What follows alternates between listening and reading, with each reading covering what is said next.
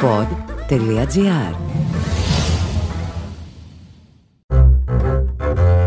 Το Αθηνόραμα διαβάζει τα podcast. Να ένα βιβλίο. Ένα podcast με τις σκέψεις του συγγραφέα Κώστα Κατσουλάρη για βιβλία που διάβασε.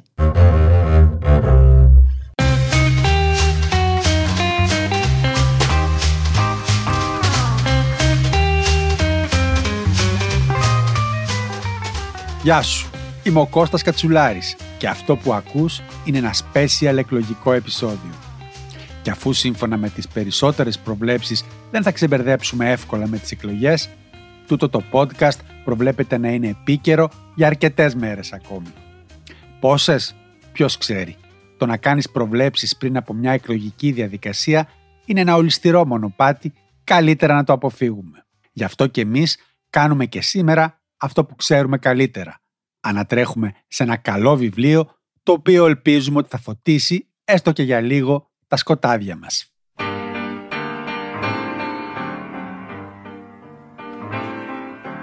Via, via, vieni via di qui.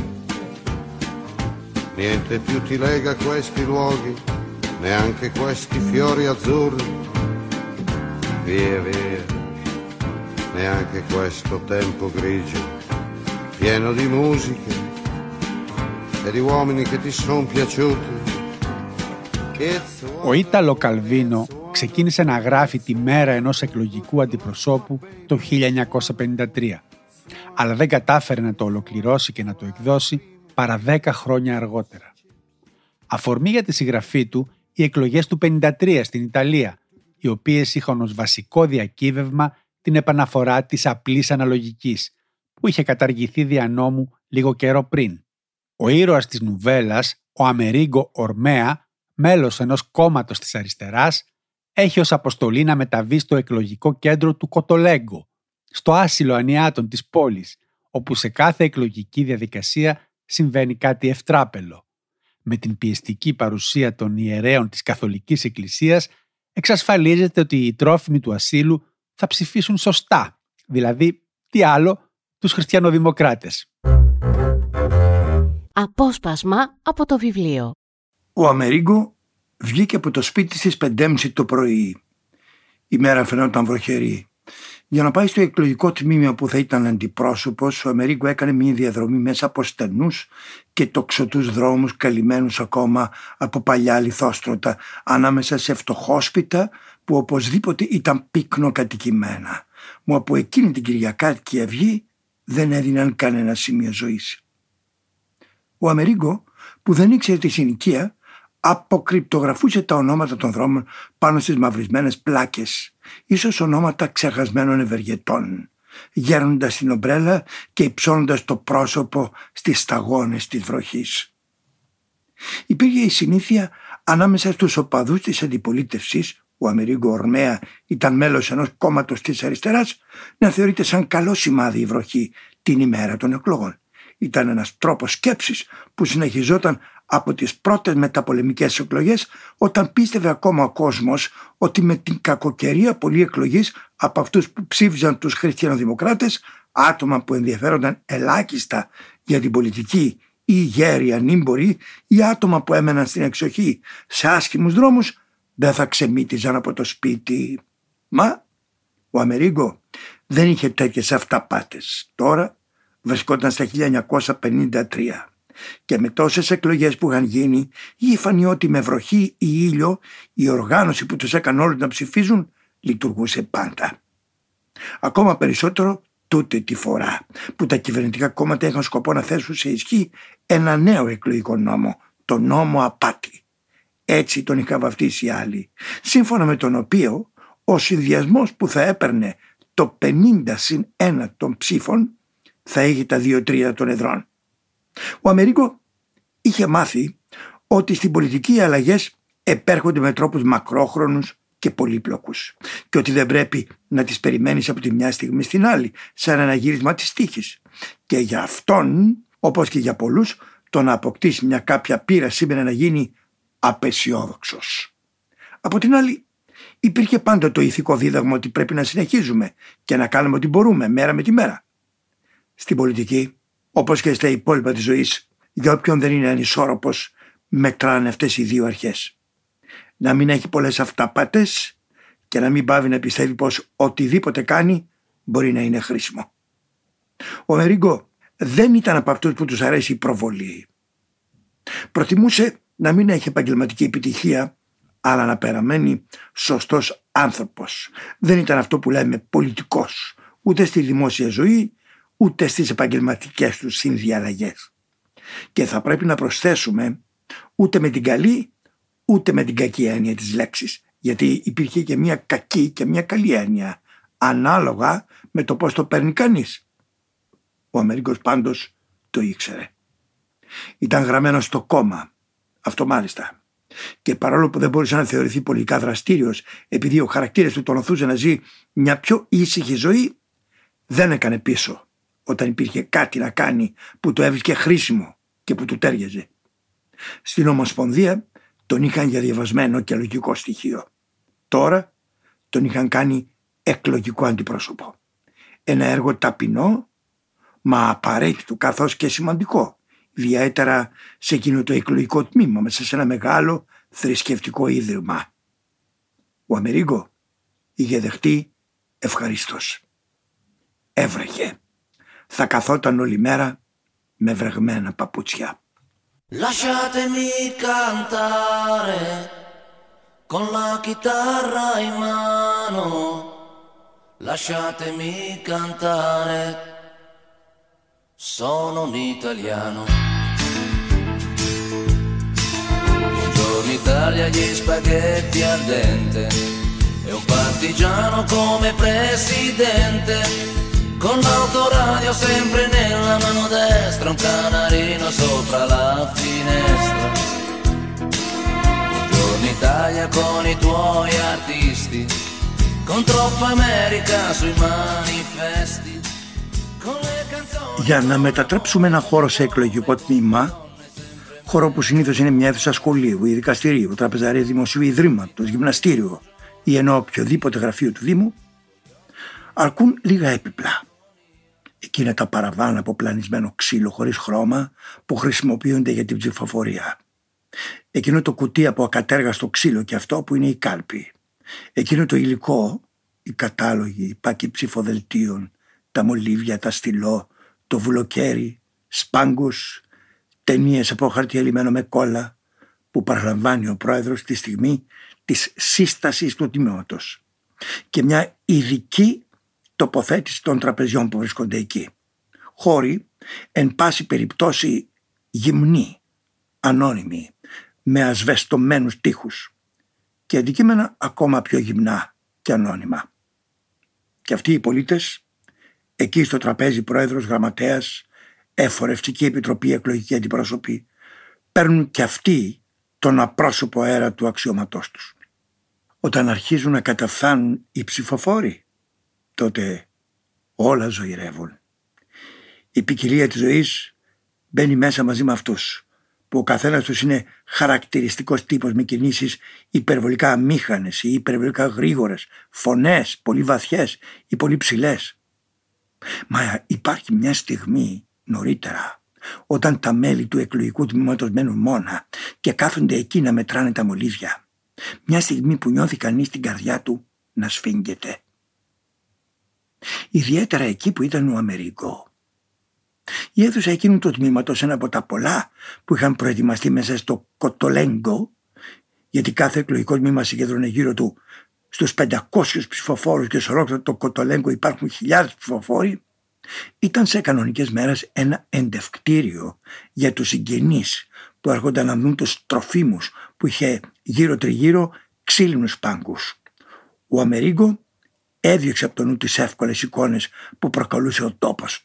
Αναμονές χωριατών γονιών, καλάθια με φρούτα, θλιβερούς διαλόγους και τα ψηλά παράθυρα έβλεπαν σε μια αυλή με ακανόνιστο σχήμα, ανάμεσα σε περίπτερα και στοές, λίγο σαν στρατόπεδο, λίγο σαν νοσοκομείο. Γυναίκες υπερβολικά μεγαλώσομες κουβαλούσαν καρότσια και τενεκέδες. Φορούσαν μαύρες φούστες σαν αγρότησες του παλιού καιρού, μαύρα μάλινα σάλια, μαύρες κούφιες, γαλάδιες ποδιές. Και κινούνταν αργά μέσα στην ψηλή βροχούλα που έπεφτε. Ο Αμερίγκο έριξε μόνο μια ματιά και τραβήχτηκε από το παράθυρο. Δεν ήθελε να αφήσει τον εαυτό του να μελαγχολήσει από την αθλειότητα του περιβάλλοντος. Και για να το κάνει αυτό συγκέντρωνε την προσοχή του στην αθλειότητα των εκλογικών εργαλείων. Εκείνα τα χαρτιά, εκείνες τις ανακοινώσεις, το επίσημο βιβλιαράκι του κανονισμού που συμβουλεύεται ο πρόεδρος σε κάθε εμφιβολία. Ήδη νευρικός πριν αρχίσουν, επειδή αυτή ήταν για εκείνον μια αθλειότητα πλούσια, πλούσια σε σημάδια, νοήματα, μπορεί και σε αντίθεση το ένα από το άλλο. Η δημοκρατία παρουσιαζόταν στους πολίτες κάτω από αυτή τη μορφή την ευτελή, την γκρίζα, χωρίς τολίδια. Στον Αμέρικο αυτό φαινόταν κατά διαστήματα υπέροχο. Στην Ιταλία, που ήταν ανέκαθεν επιρραπής σε ό,τι αποτελεί επίδειξη πολυτέλεια, εξωτερική εμφάνιση, στολίδι, του φαινόταν με λίγα λόγια το δίδαγμα μιας ηθικής τίμιας και αυστηρής. Μια μόνιμη σιωπηρή ρεβάνς ενάντια στους φασίστες, σε αυτούς που είχαν πιστέψει ότι μπορούσαν να περιφρονήσουν τη δημοκρατία ακριβώς λόγω αυτής της εξωτερικής της αθλειότητας. Για αυτήν την ταπεινή της λογιστική και είχαν γίνει σκόνη με όλα τα κρόσια και τους φιόγκους τους, ενώ εκείνη με την ισχνή της τελετουργία, με τα χαρτιά διπλωμένα σαν τηλεγραφήματα, με τα μολύβια που εμπιστευόταν σε χέρια τρεμάμενα γέματα κάλους, συνέχιζε το δρόμο της.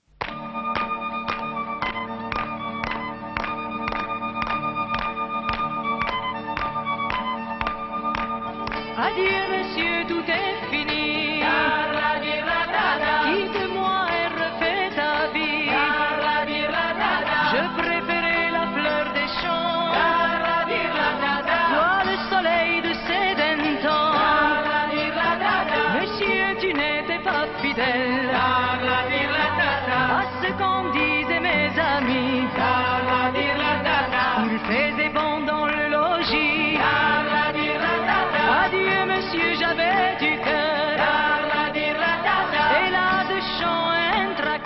Οι καταχρήσεις που ένας αντιπρόσωπος της αντιπολίτευσης είναι σε θέση να αποτρέψει κατά τη διάρκεια των εκλογών στο Κοτολέγκο μπορούν να ταξινομηθούν σε ένα περιορισμένο αριθμό περιπτώσεων. Το να εκνευρίζεται κανείς επειδή επιτρέπουν στους ηλίθιους να ψηφίζουν, για παράδειγμα, δεν φέρνει μεγάλο αποτέλεσμα. Όταν τα χαρτιά είναι εντάξει και ο ψηφοφόρος είναι σε θέση να πάει στο παραβάν μόνος του, τι μπορεί να πει κανείς; Δεν μπορούμε παρά να τον αφήσουμε να προχωρήσει. Ίσως έχοντας την ελπίδα, αλλά αυτό τυχαίνει σπάνια, ότι δεν τον δίδαξαν καλά, ότι θα κάνει λάθος και ότι θα αυξηθεί ο αριθμός των άκυρων ψηφοδελτίων. Τώρα, αφού τελείωσε η φουρνιά των μοναχών, ήταν η σειρά ενός πλήθους νεαρών, που τα κακοφτιαγμένα τους μούτρα έμοιαζαν σαν να ήταν αδέλφια. Ήταν ντυμένοι με εκείνο που θα έπρεπε να είναι το καλό τους κουστούμι, όπως τους βλέπει κανείς στη σειρά να γυρίζουν την πόλη τις Κυριακές που έχει καλοκαιρία και ο κόσμος τους δείχνει «Κοίτα τους κούτου». Ακόμα και η γυναίκα με το πορτοκαλί πουλόβερ τους ενθάρρυνε. Οι περιπτώσεις που πρέπει να επαγρυπνεί περισσότερο κανείς είναι όταν ένα ιατρικό πιστοποιητικό εξουσιοδοτεί την νοσηλευόμενη μισότυφλη ή τον παράλυτο ή τον κουλό να συνοδευτεί στο παραβάνω από ένα άτομο εμπιστοσύνης, μοναχή ή παπά συνήθως, που θα βάλει το σταυρουδάκι για λογαριασμό του. Με αυτό το σύστημα, πολλοί δυστυχισμένοι χωρίς ικανότητα αντίληψης και θέλησης, που δεν θα ήταν ποτέ σε θέση να ψηφίσουν, ακόμα κι αν είχαν την όραση ή τη χρήση των χεριών τους, προβιβάζονται στην τάξη των ψηφοφόρων σίγουρου ελέγχου. Σε αυτές λοιπόν τις περιπτώσεις υπάρχει σχεδόν πάντα ένα κάποιο περιθώριο για αμφισβητήσεις. Για παράδειγμα, προς ένα πιστοποιητικό σημαντικά μειωμένης όρασης, ο αντιπρόσωπος μπορεί αμέσως να κάνει φασαριά.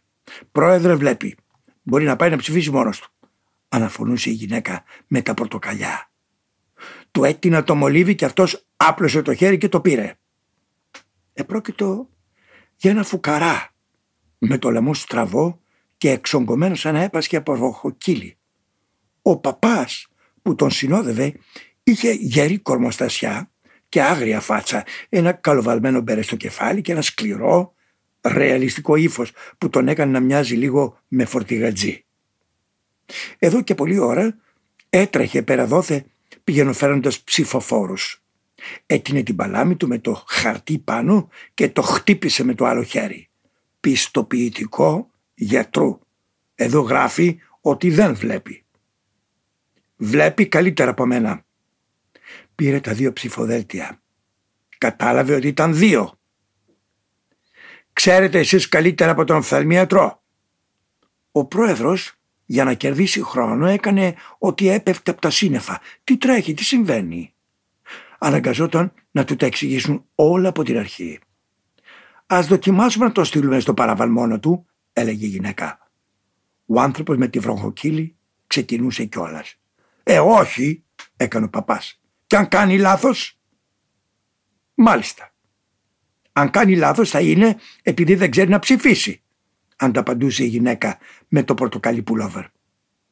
«Μα γιατί τα βάζετε με ένα δυστυχισμένο, είναι ντροπή», έκανε η άλλη αντιπρόσωπος, αυτή με τη λευκή μπλούζα στη συνάδελφο. Ήταν η στιγμή να επέμπει ο Αμερίγκο. Θα μπορούσαμε να αποδείξουμε αν πράγματι η όραση το πιστοποιητικό ισχύει ή όχι, έκανε ο παπάς. Ο πρόεδρος παρατηρούσε το χαρτί από πάνω μέχρι κάτω σαν να ήταν χαρτονόμισμα ε, βέβαια, ισχύει. Ισχύει μόνο αν λέει την αλήθεια. Έφερνε αντίρρηση ο Αμερικό. Είναι αλήθεια ότι δεν βλέπετε, ρώτησε ο πρόεδρος τον άνθρωπο με τη βροχοκύλη. Εκείνος κοίταζε από πάνω μέχρι κάτω κουνώντας το στραβό λαιμό. Δεν μίλησε. Έβαλε τα κλάματα. Ride la stella Aldebaran, ride fa to be, to be, to be or not to be. Ride la stella, ride fa, tra la la, to be, to be, to be or not to be. E suona, suona l'orchestrina, un motivetto da ballare. Hanno la faccia malandrina ma sono stanchi di suonare, suonare. Όπως μας εκθέτει συνοπτικά στον καλογραμμένο πρόλογο της έκδοσης που έχουμε στα χέρια μας ο Μάνος Ματσαγκάνης και όπως σημειώσαμε ήδη στην εισαγωγή μας, οι εκλογές του 1953 στην Ιταλία ήταν επεισοδιακές. Γιατί η αριστερά θεώρησε και σωστά ότι η αλλαγή του εκλογικού νόμου προς το ενισχυμένο θα τη στερούσε βουλευτικές έδρες. Τι έγινε στη συνέχεια; Μετά τις εκλογές η απλή αναλογική επανήλθε και χαρακτήρισε την πολιτική ζωή της Ιταλίας για καλό και για κακό για σχεδόν τέσσερις δεκαετίες. Στο δημοψήφισμα που έλαβε χώρα τον Ιούνιο του 1991, οι Ιταλοί θα ψηφίσουν υπέρ της κατάργησης της απλής αναλογικής με το συντριπτικό ποσοστό του 95,5%.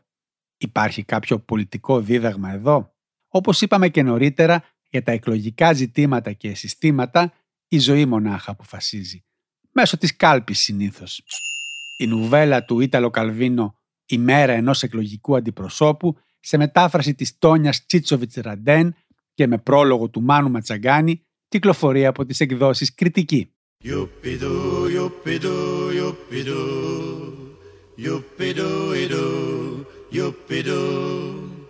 Αυτό ήταν Είμαι ο Κώστας Κατσουλάρης.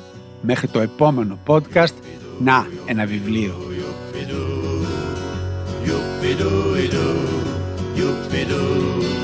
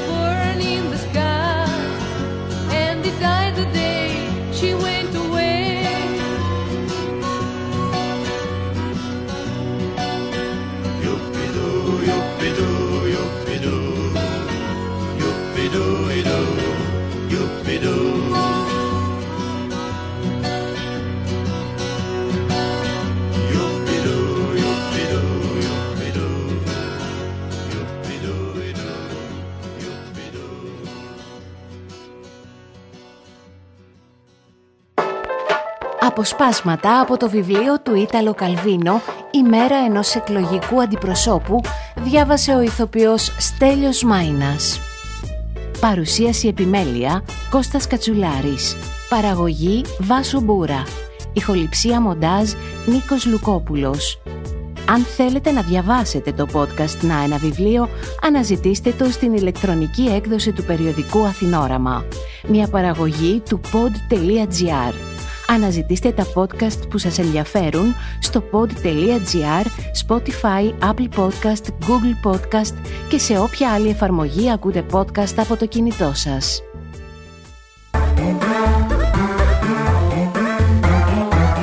Pod.gr. Το καλό να ακούγεται.